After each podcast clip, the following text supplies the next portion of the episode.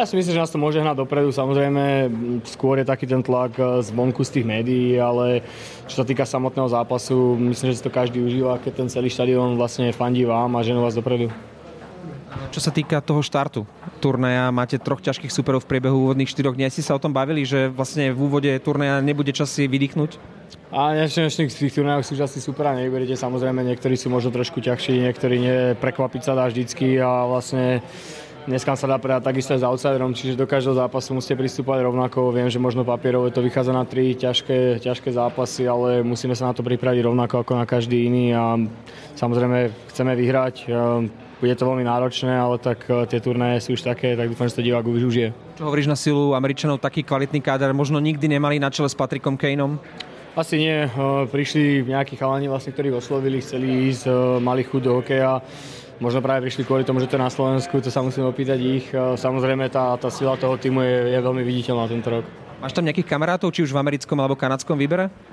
Denisa Godlu. E, mám určite veľa chalanov, som či už poznám, alebo som hral s nimi, takže a už boli aj nejaké podpichovačky. Samozrejme, my musíme rešpektovať silu toho týmu a hrať, dodržovať náš systém a hrať OK.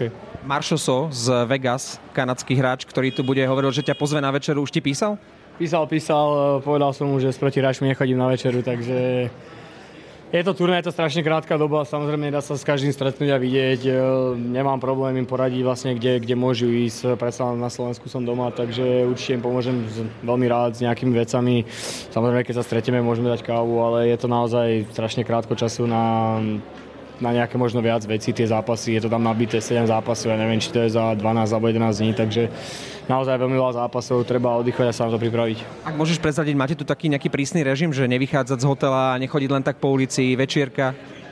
Nemyslím si, myslím, že to je dosť prirodzené, aby si každý hráč porobil svoje veci. Ehm, Samozrejme v deň zápasu alebo deň pred zápasom musí byť už trošku nejaký striktnejší režim, ale nemyslím si, že by sme mali zákaz ísť do ulic, do Košíc, akože ja neviem, na nejaký voľný výbeh. Je to, bolo by to dosť náročné ostať kde si zavretý a proste byť tam takú dlhú dobu. Proste tak, takisto sme len ľudia či už som sa pýtal, ja neviem, Kanadian alebo ostatní mužstva, akože mimo, mimo tie zápasové dní to majú takisto voľnejšie, takže treba si urobiť tú pohodu a aby, aby sa na ten zápasový deň ste boli vlastne v pohode a hrali dobre.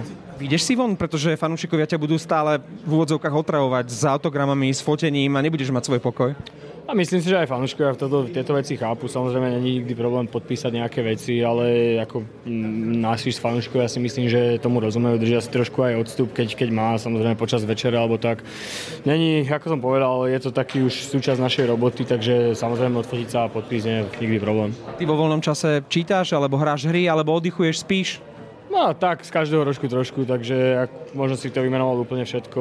Um, keď sa dá, robíme niečo, či už hráme karty na hoteli alebo tak, dáme si, neviem, kávu, samozrejme sa relaxuje, sú tam rôzne hry, šípky, takže naozaj e, každý podľa toho, ako sa cíti.